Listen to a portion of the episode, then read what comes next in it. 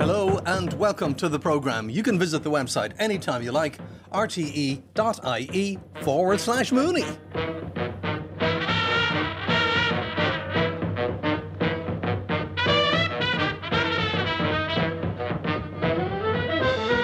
As always, a very busy programme ahead of us tonight. Let's say hello to the panel, starting in Greystones with Niall Hatch. Hello, Niall. Hi, Derek. Uh, nice to be talking to you after all the excitement of the horse show there last week. It was a lot of fun. It was fantastic, and well done again to Team Ireland. The Aga Khan Trophy or the Aga Khan Cup, the Nations Cup. Éanna Ní Lamhna is in Terenure. Éanna. Good. How are you doing, Derek? I'm here in Terenure. Indeed, delighted with myself. I had a great day yesterday. I was out in Malahide in Richard Collins' neck of the woods. Oh, did you call in to say hello to Richard? I was much too busy. I had my five year old grandson and my 70 something year old husband, granddad, and grandson, and we were up in Malahide Castle, which is a wonderful place. We went to the butterfly greenhouse where loads of butterflies were flying around. He was fascinated with them. And then we went on the fairy trail, which was a big guided tour all around the grounds. Walked the legs of the poor little fellow. There were about 15 clues, and we had to get every single one of them. And then we went down to the Fry's Railway, and there were more clues there, and we had to find a missing penguin. Lord, we were full of excitement. And then we had to see the rock pools. So there wasn't time to be visiting Richard Collins. we can do that any old Dare day. I ask how your husband fared with all these clues? Excuse me, my husband is grand, not a bother on him. He was doing mighty. He was filling in. He, he had the pencil. He had to fill in the missing words. So we were a team. We were a wonderful team. Tell- all what- three what's your grandson's name? Archie? Archie. Well, good man, Archie. And Éanna, you'd highly recommend it to our listeners if they find themselves in North County Dublin? I certainly would. Archie is on his last week before we starts school. He's starting school next Wednesday. Can you remember when you started school, Derek, or is that so long ago? Or did you ever go to school? I did for a couple of days, Éanna. But I tell you, it's so long ago I don't remember. I can barely remember yesterday, to be perfectly honest. Well, anyway, it's a big moment going off to school. So he's Certainly having a week of adventures with his grandparents before he goes. And we'll, we'll be glad when he goes to school and we stop having these adventures. Well, good luck to all the parents and the grandparents who have a little one going off to school for the first time next week. Richard, you're always singing the praises of Malahide Castle. I am indeed, yes. It's a lovely place. It's a lovely amenity, and the Fry Model Railway is lovely.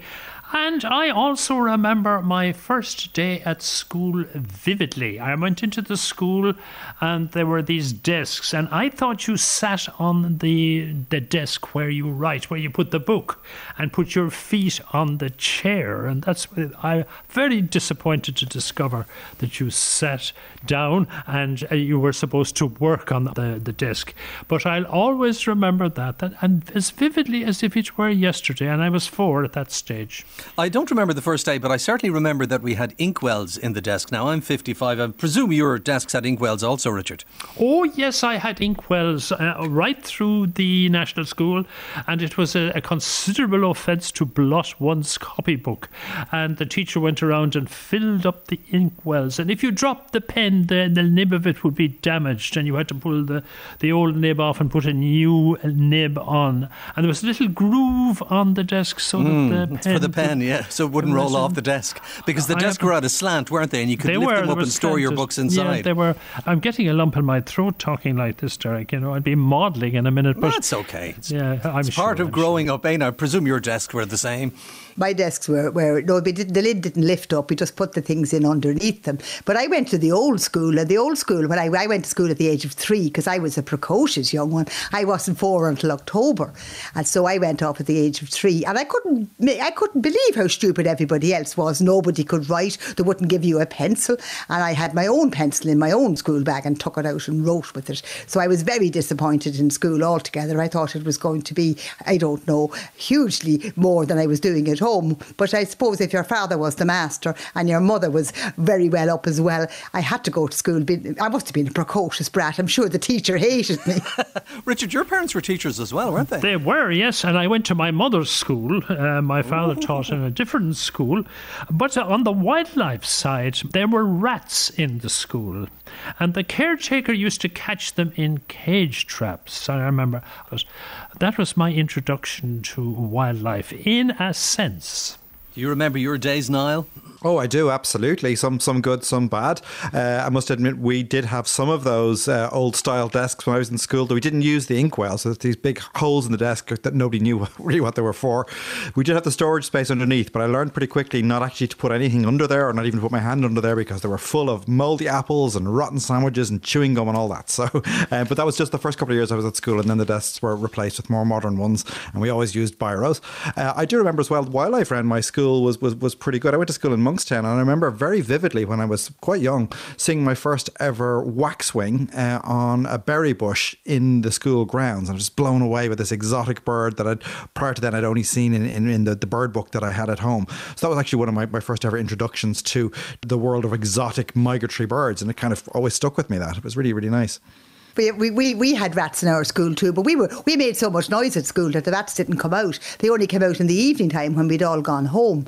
And um, I remember we got a new school in 1957, and the old school had the floor taken up, and all underneath the whole floor was all rat runs and everything else. It's no wonder we didn't all die of bubonic plague, honest to goodness. Things are much different now and much more hygienic. If there was a rat to be seen near a school anywhere, the whole place would be closed for a month. We were made of stern stuff then, weren't we, Richard?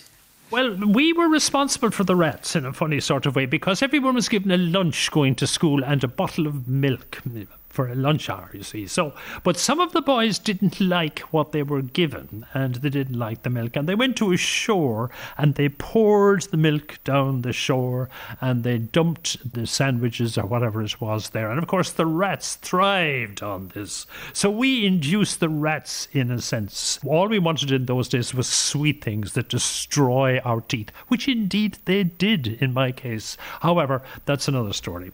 Anyway, talking about schooling, the whole purpose of it is to develop as a person, but probably and most importantly, to learn. And Éanna Ní Lamhna, you're all about education and learning. And I see that you've got another new book, Éanna. It's hardly a year since the last one, Our Wild World, was published. You've been busy. What's this one about?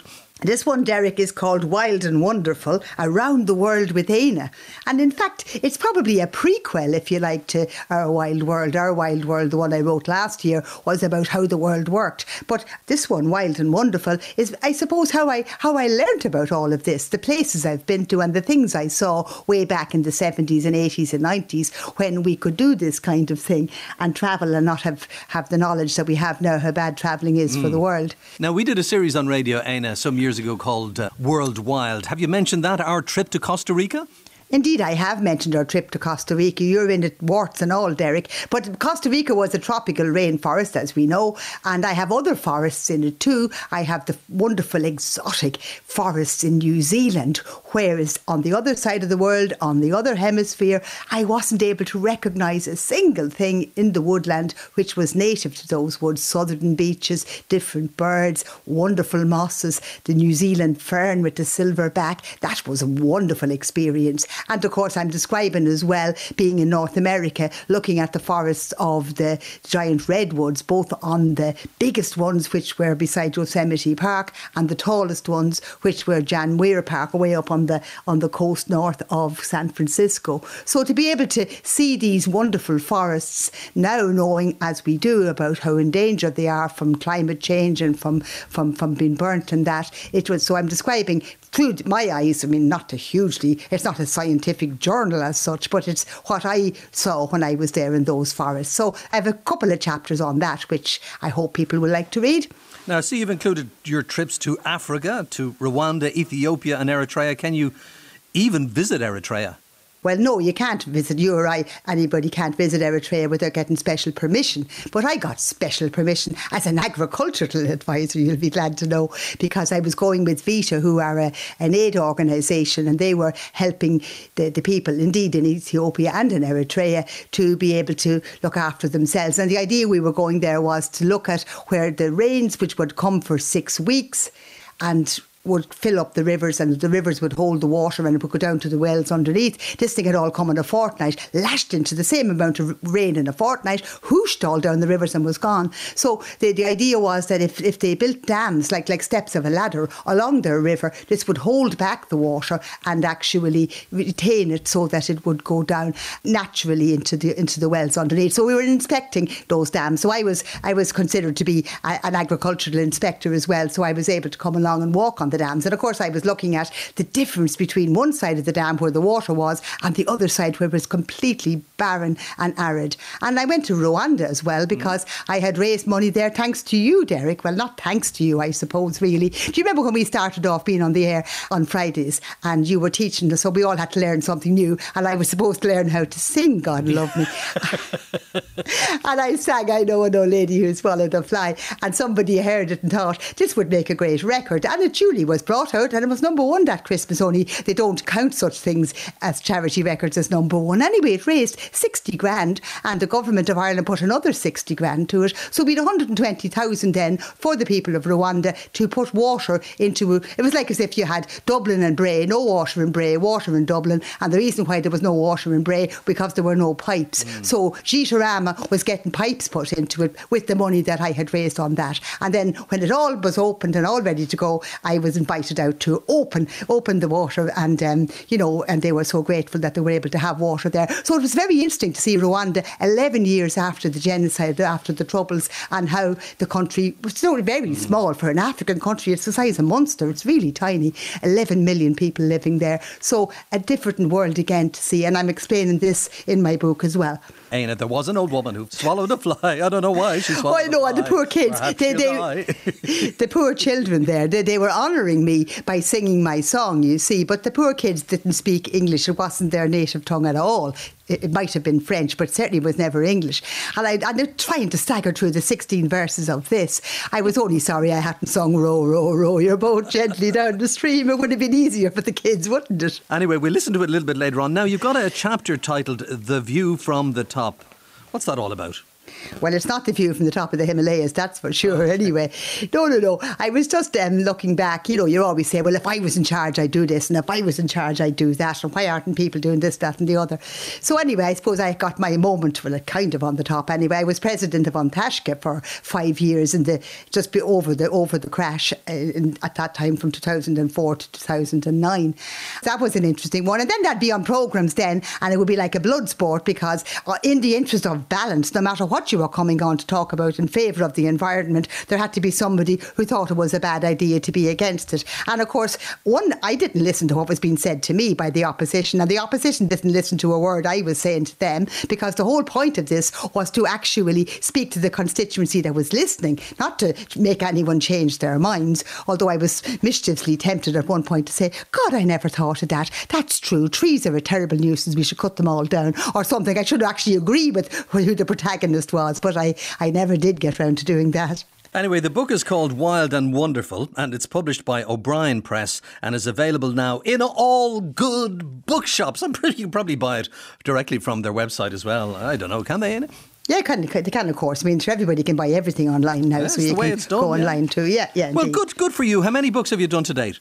This is probably number six or number seven. I'm in the middle of doing more as well too, but I can't tell you about those yet. Ah, sure, it's something to be doing to while away the long evenings. It is. But would you ever consider writing an autobiography? Who wants to know how I live? No, I See, now, Éanna, every future Uachtarán na hÉireann must have a biography. I have enough time being Uachtaráin of An Taisce. That'll do me now, thanks. oh, I can see it. I can see it. I can feel it in me waters, Éanna. Richard, you've never written a book about wildlife, have you? No, Derek, I haven't. But I, in my defence, I would point out that I have written over a thousand articles for the Examiner alone. I publish an article every week. I've done so for 23 years, never missed a week in all that time. There's an enormous quantity of stuff there.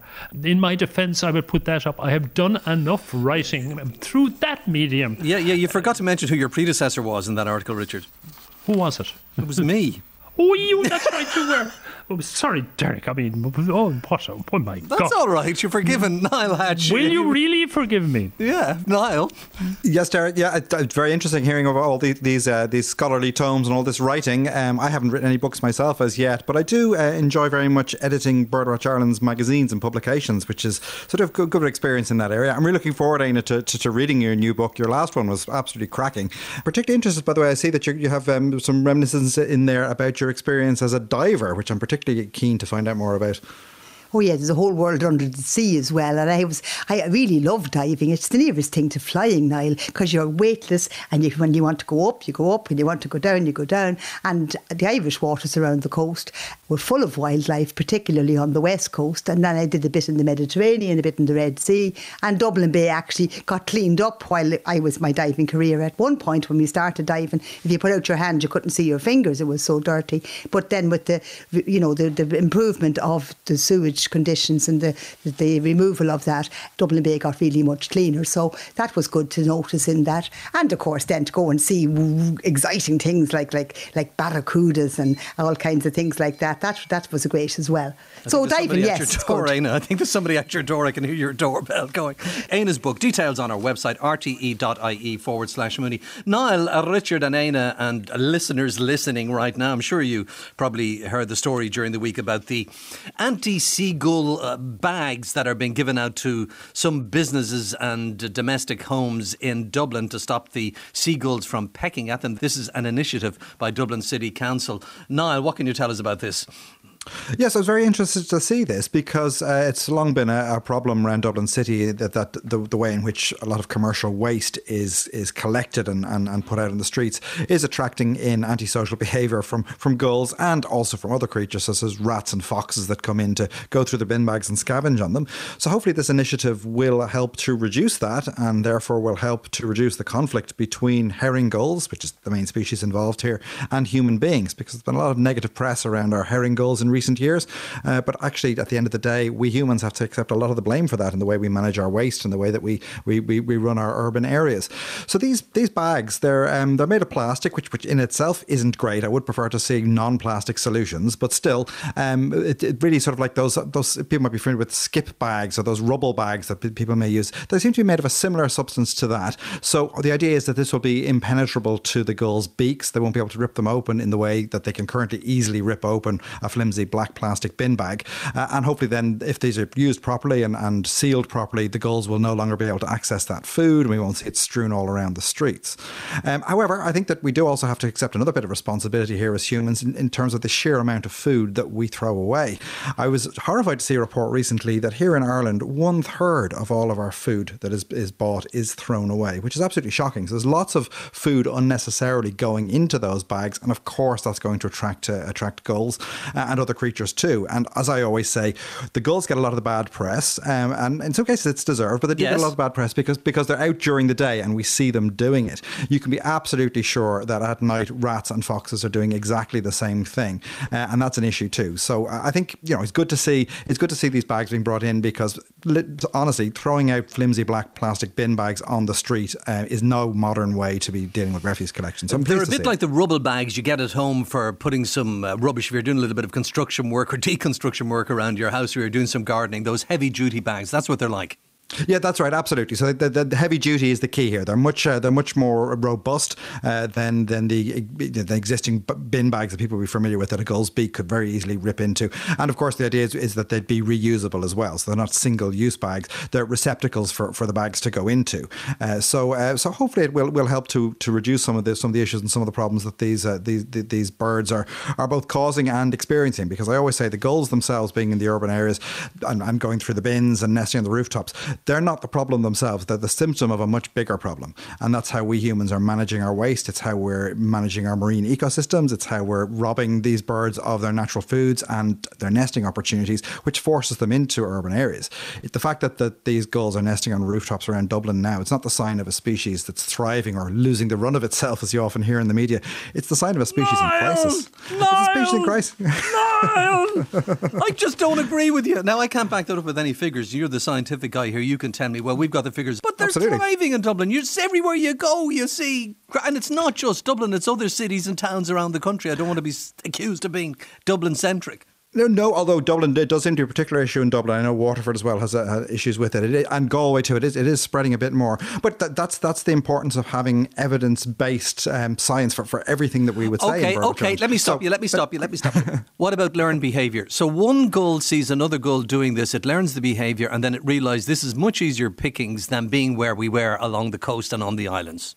That's partially true. Yes, absolutely, uh, because they take the easy option, as many of us humans would do as well. Okay, it's, so that, it's, then then they're not threatened. They're just taking the easy options, and they've decided to move where the food is. So they've moved more inland. Well, just in, in terms in terms of the statistics on this, uh, the, the data shows that herring gulls have declined by 90% in Ireland in the course of just 30 years. So there is a very, very serious decline. So that species absolutely has declined. And we are seeing them coming more into urban areas driven by the, the need to find food. If, if marine ecosystems were functioning better, if there was more food available for them in the wider countryside, including, of course, along the shorelines, uh, then they wouldn't need to come into the cities to scavenge in such big numbers. Having said that, of course, there's nothing unusual about having gulls around Dublin City. Uh, the fact is that our, you know, it's, it's a city on the coast. The gull's been there for a thousand years. There's nothing new about that at all. Nesting on the rooftops, that is a more modern phenomenon, but you can be sure that gulls have been going through the, the refuse in Dublin City for centuries. There's nothing unusual about that yeah. at all. But so was, that's not a new job. Sorry, I don't like cutting you off, and I apologise for being rude now. But I mean, sort of as long as this program's been on air, which is 27 years this year, that they've been gulls nesting on rooftops, particularly along coastal towns and villages like Howth, etc., etc., because we've been covering it. But it's mm. a much more recent phenomenon that they're in the city centre, I think, having lived in Dublin all my life and noticed it. And you can't go anywhere without being followed by a gull. And a big part of that is it's really important that people don't deliberately feed them. It's not good when these birds learn to associate humans with food. And that very much is a learned behavior. So, like ourselves, they'll take the easy option when they can.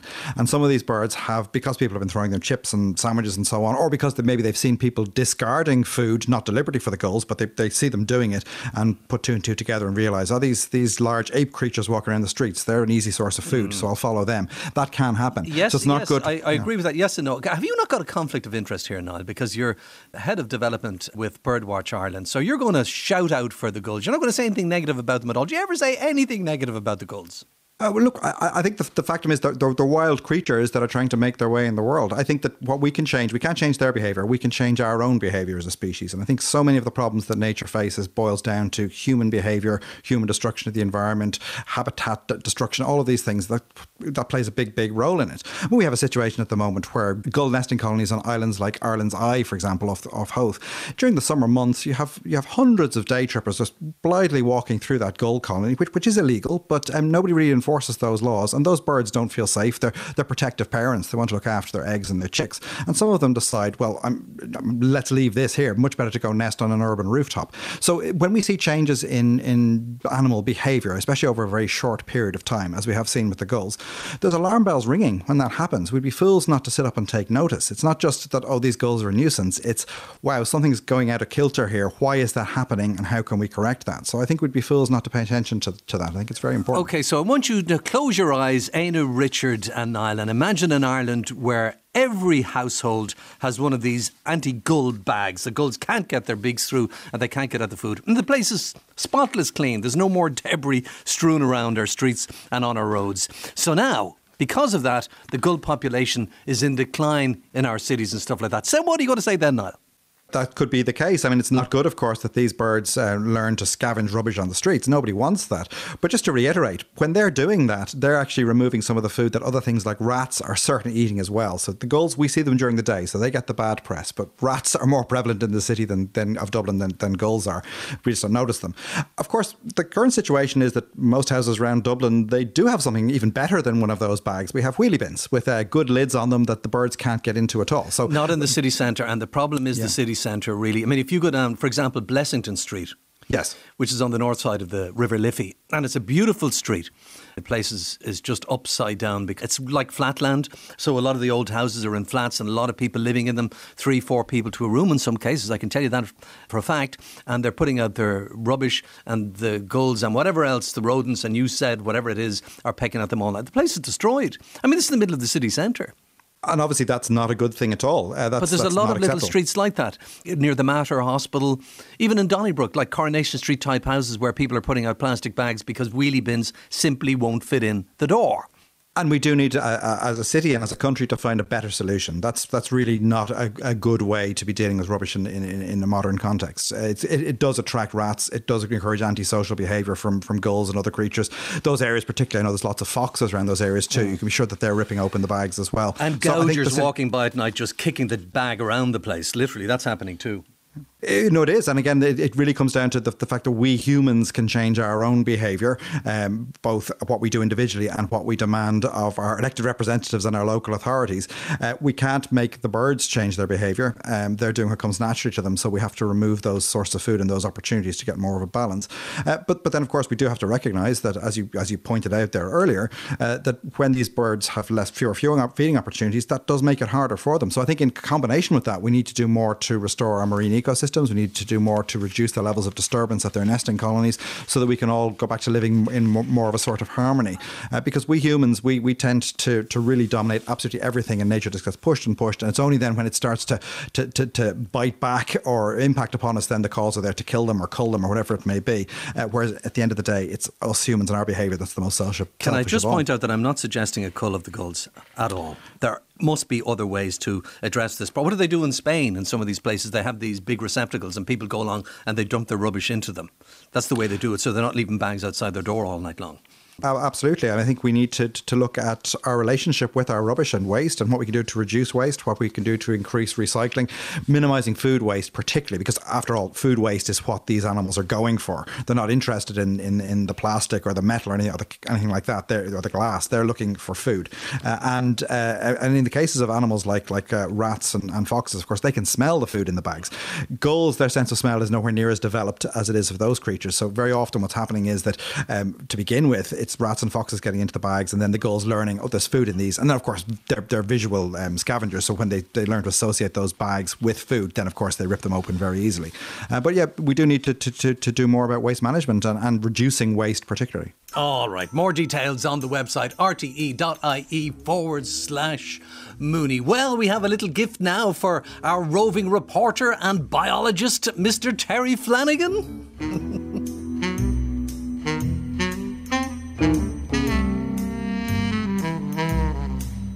Yes, we've got Terry Flanagan, a brand new signature tune. We felt after all these years he needed an introduction, a bit like Zadok the priest. But as he's our roving reporter, we felt that maybe the Pink Panther theme tune would suit him best. What do you think, Terry? Are you happy with it? I love it. I love it, Derek. I always fancied myself being in the movies. Not a chance. You'll have to stick to radio. Anyway, Terry, I saw something terrible the other day. Now, I hate to see roadkill. I really do. It really upsets me. And you can't always blame the drivers. There are inexperienced animals, first years, that are only getting used to their environment and their surroundings, and they think they can make it across the road, and before they know it, bang, they're all over. And I saw a terrible sight the other day. It was a poor old hedgehog. Oh, it was absolutely destroyed. Now, Terence, I know your report this week is all about hedgehogs. Yes, it is, Derek. But before we talk about hedgehogs, you know, when you see a dead hedgehog on the road, it is terrible to see it. Mm. I totally agree with you. And remember, this time of the year, the young will be dispersing, so they are very, very inexperienced. But I always felt that when you're seeing hedgehogs, be they alive or dead, at least you know that they're in the locality, that suppose, they're in the yes. area. So, like, I try to take that kind of a positive from it. But anyway, as you say, yes, I was on the road. I was in Loughrea in County Galway. And You'll remember last year we had Elaine O'Riordan on the programme. Mm-hmm. Uh, Elaine is a PhD student working on the distribution of hedgehogs throughout the country, and she was looking for our listeners to provide help with information if and where they saw hedgehogs. And the response was fantastic.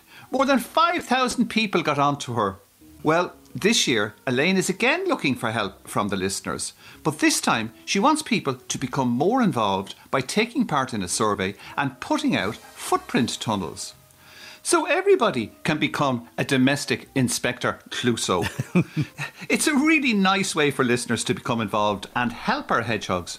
So, as I said, I headed off to Loughrea with magnifying glass in hand to see how she was getting on. Hi Terry, welcome to County Galway. Thank you very much, and such a beautiful day here as well. Yes, absolutely. It's perfect weather. Now, it's actually Loughrea, County Galway, we're in, and we're at one of your study areas. Is that right? That's right, Terry. Yes. Uh, so I am doing a little bit of work using um, video camera, using wildlife cameras to look for hedgehogs. So you have been doing this PhD now for the last couple of years, and I know you were on the program last year talking to us and talking to us particularly about citizen science. So tell us first of all, what is the study? Okay, so this is the Irish Hedgehog Survey. So it is an all island survey, and I'm trying to get up to the minute information on the distribution of hedgehogs in Ireland. So it's got a it's got a couple of arms and legs to it. Uh, so what I've been asking people to do for the last couple of years is to just let us know whenever they see a hedgehog. So if they see it in the garden or on the side of the road or wherever you see a hedgehog, to report it to the Biodiversity Ireland website. And we've had brilliant success with that. So we've had about five thousand records over the last couple of years, which is amazing. And then the other kind of arm of it is I've been asking people to take part in, in surveys for hedgehogs, to actually do a survey for hedgehogs. So there's a couple of those, so people can do a survey in their garden, so they can put out a footprint tunnel. And that's just like a little kind of a cardboard or plastic tube with some paper and some ink and a bit of cat food in there. And when the hedgehog comes in to eat the food, they leave footprints on the way out. So that tells us whether or not a hedgehog is visiting your garden. But of course, if you have a camera as well, you can you can do that too. So that's that's one survey, and then the other survey then is to do a, a bigger local area survey where volunteers take 10 footprint tunnels and they put them out over a one kilometre square area and then they do this for a week and let us know whether or not they find hedgehogs. So there's a lot of a lot of different options for people who might be interested in taking part in the hedgehog survey. And have you had many results from people who did this last year? Yeah, we were delighted. So, over the last couple of years now, as I said, we had about 5,000 just individual records of hedgehogs from all over the country. And we have had, I think, nearly 300 people do the garden survey. Right. And then we had about, uh, I think, about 112 people did the local area survey. So, that's been a huge, huge response. It was a lot more than I was expecting. So, I'm delighted. Are there any baseline figures as to how many hedgehogs there are throughout the country? No, there's been very little research done on hedgehogs in Ireland. There's only been one PhD done so far. So we don't really have an idea of how many hedgehogs there are in Ireland or what their densities are in, in all the different kind of habitats. So that's what I'm hoping that this study will provide for us is that that kind of estimate of what the numbers are. So going down into the future, we'll be able to um, to monitor what the trends are in the population if they're increasing or decreasing. They're a very unusual animal. There's no animal in Ireland like it with the, with those spines and the way it curls up. What's the reaction from the public when you tell them you're studying hedgehogs or you're looking for information off them? Uh, you know, I've had very few people uh, have a bad word to say about hedgehogs. They're very charismatic, they're very cute, people love them, and they're always very interested. And, and everybody has a hedgehog story for you, and, and uh, people are very curious about it. Well, traditionally, I always felt that there were very few hedgehogs west of the Shannon. Would that be so? No, that we're not finding that. I think uh, that is something that's been said to me a few times. Is oh, they don't like the west of Ireland, they don't like the Granite, they don't. But actually, no, we are getting plenty of hedgehog records from you know all over the west of, of Ireland. Maybe not in the very mountainous areas or the very boggy areas, but we wouldn't expect them there because it just isn't the habitat for them. But we are finding them certainly. Um, you know, in, in the kind of the farmlands, in the villages and towns and stuff around the west of Ireland for sure. We're here in your study site just outside Loughrea town. Tell us exactly what you're doing here. Okay, so here what I am doing is I'm trying to get an idea of the number of hedgehogs living in this particular habitat. And is there any reason why this particular habitat? Well, I want to get a feel for the kind of densities in different habitat types. So this here is uh, is a improved farmland, and then down the line I will do surveys in kind of more low intensity farmland, and then I will do it in in more built up areas and stuff as well. So the idea is is that if we know what the kind of average density is in different kind of habitat types, it will help us to make an educated guess, I suppose, at what the numbers are in Ireland. And what about this particular habitat here? We do know there are hedgehogs here.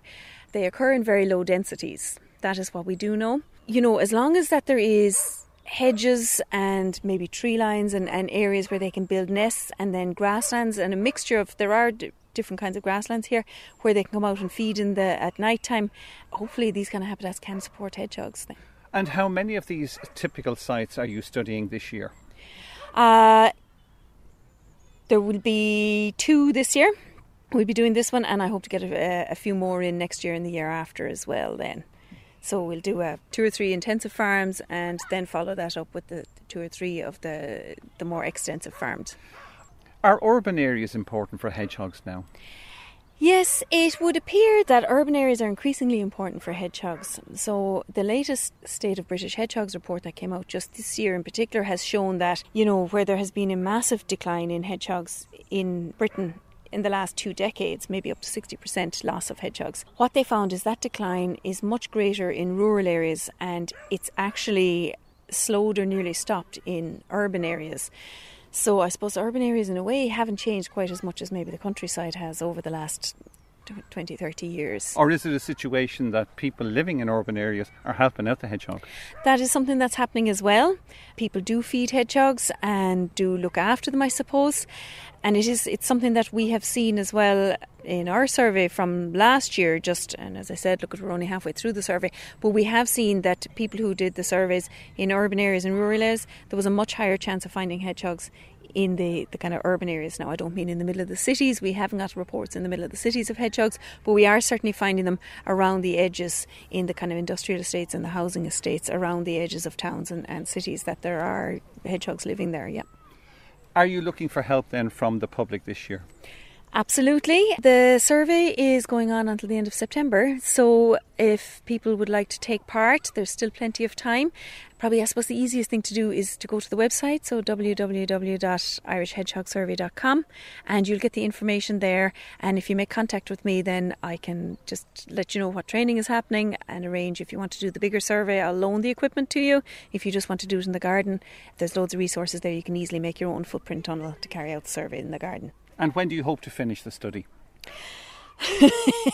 well, it's how it's, long is a piece of string? how long is it? I am doing this project part time, so it will be ongoing over the next four years. The actual citizen science project.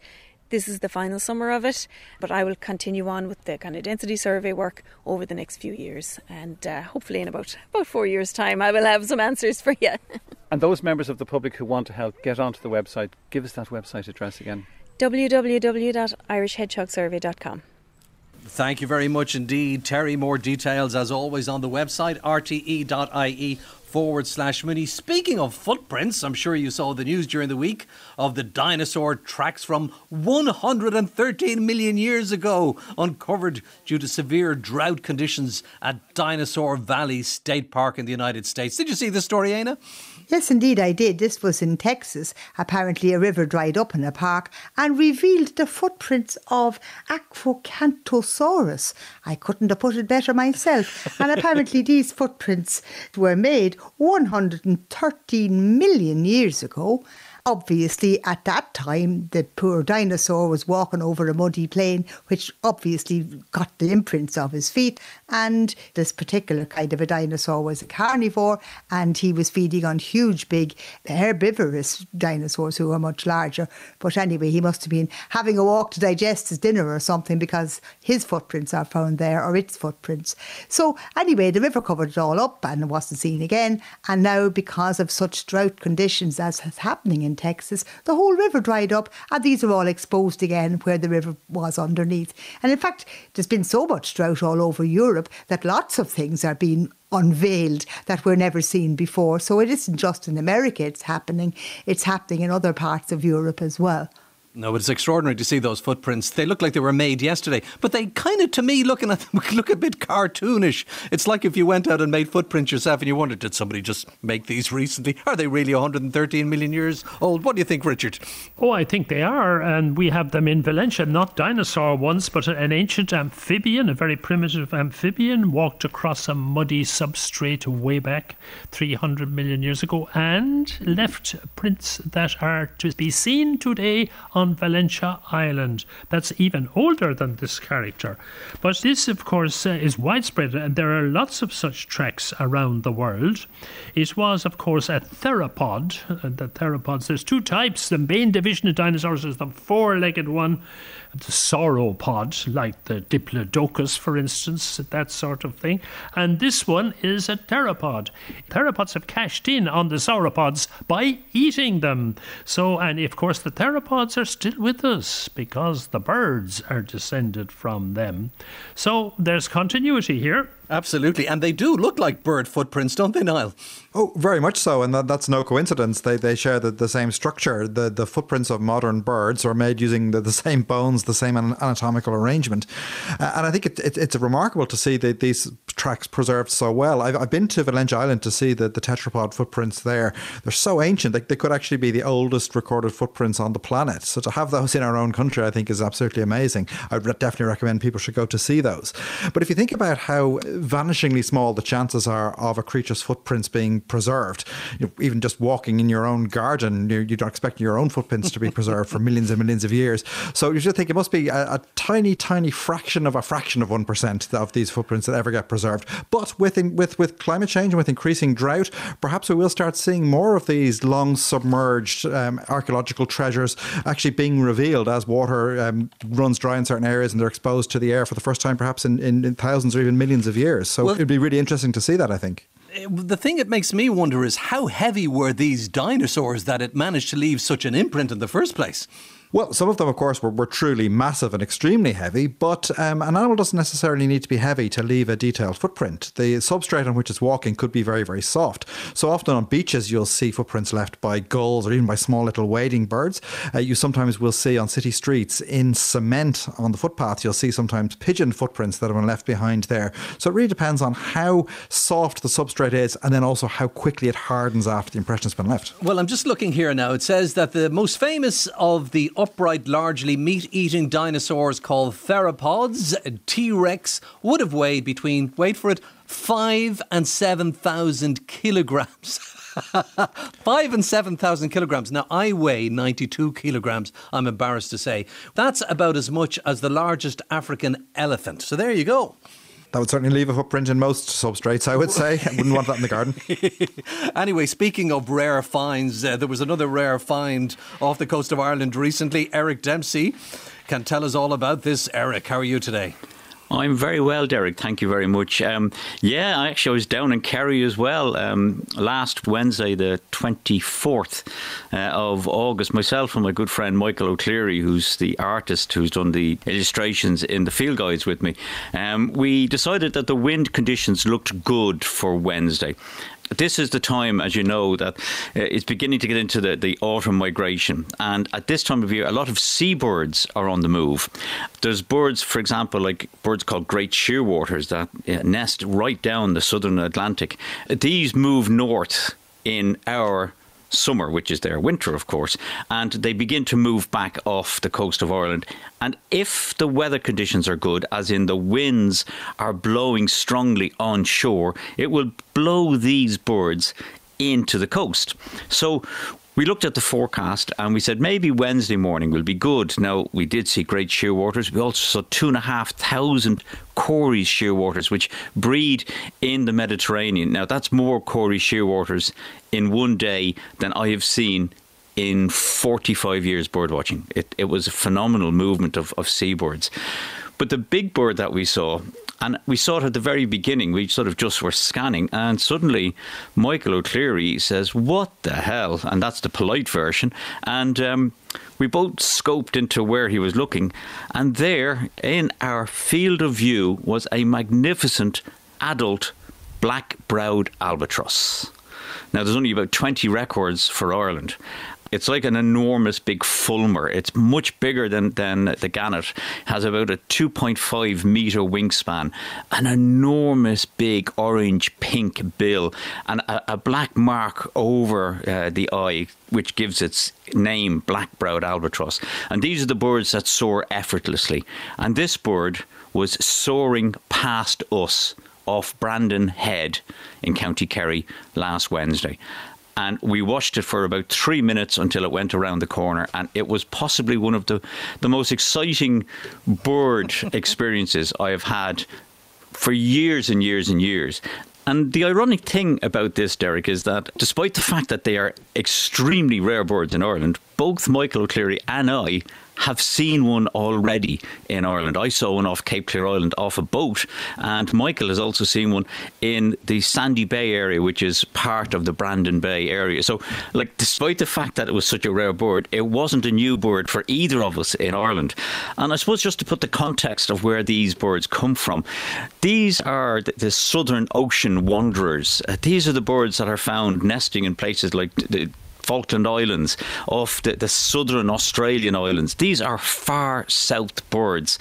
And what happens is occasionally a bird will cross the Atlantic and will often move with gannets. There was one that spent the summer in the UK this summer. So is it the same bird? It's possible because that bird has now left and it was hanging around with gannets. So there's been these odd occasional records. But it's about being in the right place at the right time. If we hadn't looked out there for three minutes, you know, after the time we arrived, or if we were looking elsewhere, because it's a very big open sea, you know, sometimes seeing these rare seabirds is just a matter of being in the right place and looking in the right section of sea, and it's uh, it's as it's as mad as that. But it was an extraordinary day, and we, we walked out to a place called Deelick Point, which is a very tough climb down uh, right onto the coast at the back of Brandon Head, and uh, it's an even tougher climb back out again eight hours later. But it was one of the best days looking at seabirds that I've ever had in Ireland in my entire life. Now, there are people listening to this radio program right now thinking that people like you and Michael O'Clery are bonkers. But it's important that you tell us about these birds because it tells us something about the changing world we live in. It is because it gives you an indication of what's actually happening out there. And, you know, seabirds uh, are capable of travelling great distances. And with climate change, uh, warmer ocean currents are moving further north. So the potential of seeing even more exotic southern species uh, is, is getting more and more likely. I mean, Niall, you know, you found a, a brown booby in Greystones two years ago. In my entire life, I would never ever have imagined that I would see brown booby in Ireland. And yet, here was one in Greystone. So it's possible that with the warmer oceans, the warmer currents coming up from the south, the warming of the sea, more and more exotic seabird findings will take place.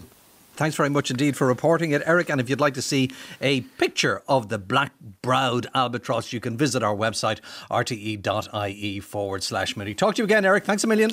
Thank you, Derek. Take care. There goes Eric Dempsey. Probably gone off to the coast to see if he can spot anything else. Anyway, let's move on. Now, here's a fact which got us thinking. Did you know that there are some 689,000 kilometres of hedgerow in Ireland? That would be enough hedge to wrap around the equator over 17 times. And it is perhaps because they are so ubiquitous across every townland in the country that they are somewhat taken for granted. But along with giving our rural landscapes its distinctive texture and patterns, they are also an invaluable aid to biodiversity, forming highways through which wildlife moves and food and shelter for insects, mammals, and of course, nesting birds. And it's the latter we'd like to focus on next with the opening of the hedge cutting season on September 1st. Our super researcher, John Bella Riley, as he calls himself, took off for a suitable hedge at Kildalton Agricultural College in Piltown, County Kilkenny, to chat with countryside management specialist Catherine Keena of Teagasc about their hedgerow week, which runs from Friday 26th of August to Friday 2nd of September. Here's his report. Thanks for coming down, John. Great to be here, Catherine. So, Teagasc Hedgerow Week is a timely event as it coincides with the opening of hedge cutting season on 1st of September. Can you remind us why September the 1st is an important date? Well, it's important not to cut hedges before then during the bird nesting season because the birds are in the hedges, in their nests, the eggs, the small birds. So, um, in order to protect the birds, that law is there that from a six month period, from the, the 1st of March to the end of August, uh, hedges cannot be cut because of nesting birds in order to protect them. Which birds would be most vulnerable to hedge cutting from March to September?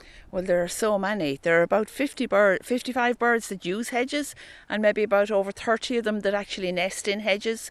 So all the different layers of the hedge, you'll have the um, the the dunnock and the wren and the robin would be buried deep there in the in the base of the hedge. You'll have the thrush and the and the blackbird feeding on the hedge, feeding on the ground of the hedge, on the uh, but they'll also nest in the hedge. So a lot of the songbirds. Then you will have other birds like uh, finches that nest in the trees in the hedges. So you have all these different. They all have their own little niche in the hedge, and of course other birds then use it to feed, feed on the berries, etc. But yeah, so they're, the the songbirds predominantly nest in hedges. So there is a distinction that you would like to make, Catherine, about two different types of hedges. Yes, based on structure. Number one is I call the escaped hedge, where it has escaped management, has never been topped. Uh, some people might call it a tree line. It could be called a linear woodland. These are the ones with the trees sticking out of the top of the hedge because the tops have never been cut. A full line of trees whether they're oak or ash or or even the white thorn growing up to 15 20 meters so the sides could be cut but not the tops yes side and, trimming is always okay and there's this another type of hedge. The second type is the topped hedge, where the top is cut off the hedge, and what people probably more classically think of when we talk about hedges. And that is where we side trim that from a wide base to a triangular profile, leaving the peak as high as possible, but keeping that thick base supporting the hedge rather than just a stump. And then, most importantly, leaving occasional thorn trees grow up above the body of the hedge. So, the body of the hedge should be at least one and a half metres, but can be up as high as the hedge cutter can nip the growing point, and then leave the occasional thorn trees and the thorn trees, of course, will bring the flowers and they will bring the berries to attract the pollinators flowers and to attract the, the, birds. Yes, flowers, okay. flowers for the bees and the bir- the fruit for the birds. So often when we're driving down a country road, Catherine, we get stuck behind a tractor with a big, huge um, blade on it, a big, huge saw, um, cutting the hedge back. Who are these people, or who are contractors to cut the hedges? Hedge cutting contractors cut the majority of the hedges in Ireland. They're a very, very important group.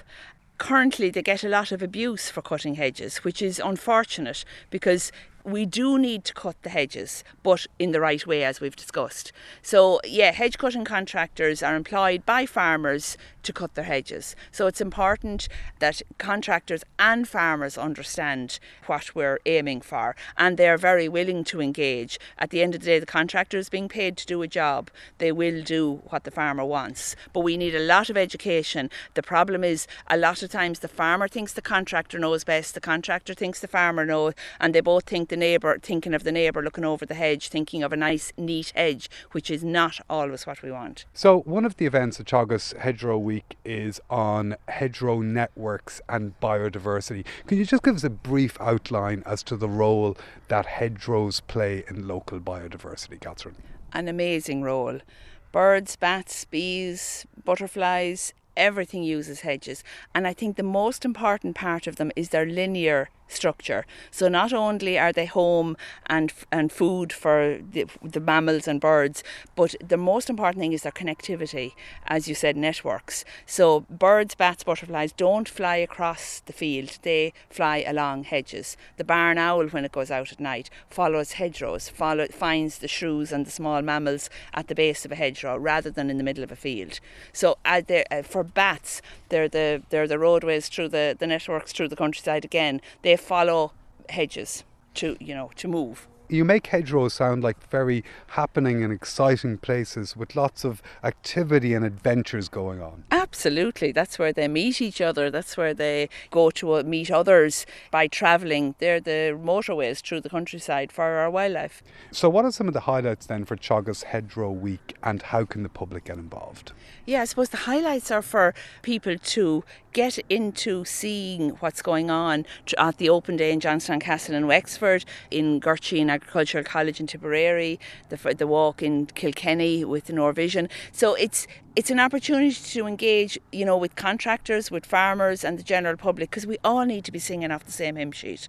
You know, too often we think other people are looking at the hedges, you know, farmers and contractors, and the neighbour is saying a tidy hedge, and you know, neat is not good. So we all need education and to talk to each other thanks to Catherine Keena of Teagasc. And more details can be found, as always, on our website, rte.ie forward slash Mooney. Well, that's pretty much all we have time for tonight. My thanks to our broadcast coordinator, Jarlath Holland, our researcher, John Bella Riley, Éanna Ní Lamhna, Richard Collins, Terry Flanagan, and Niall Hatch. We'll do it all again next week. Until then, goodbye, goodbye, goodbye.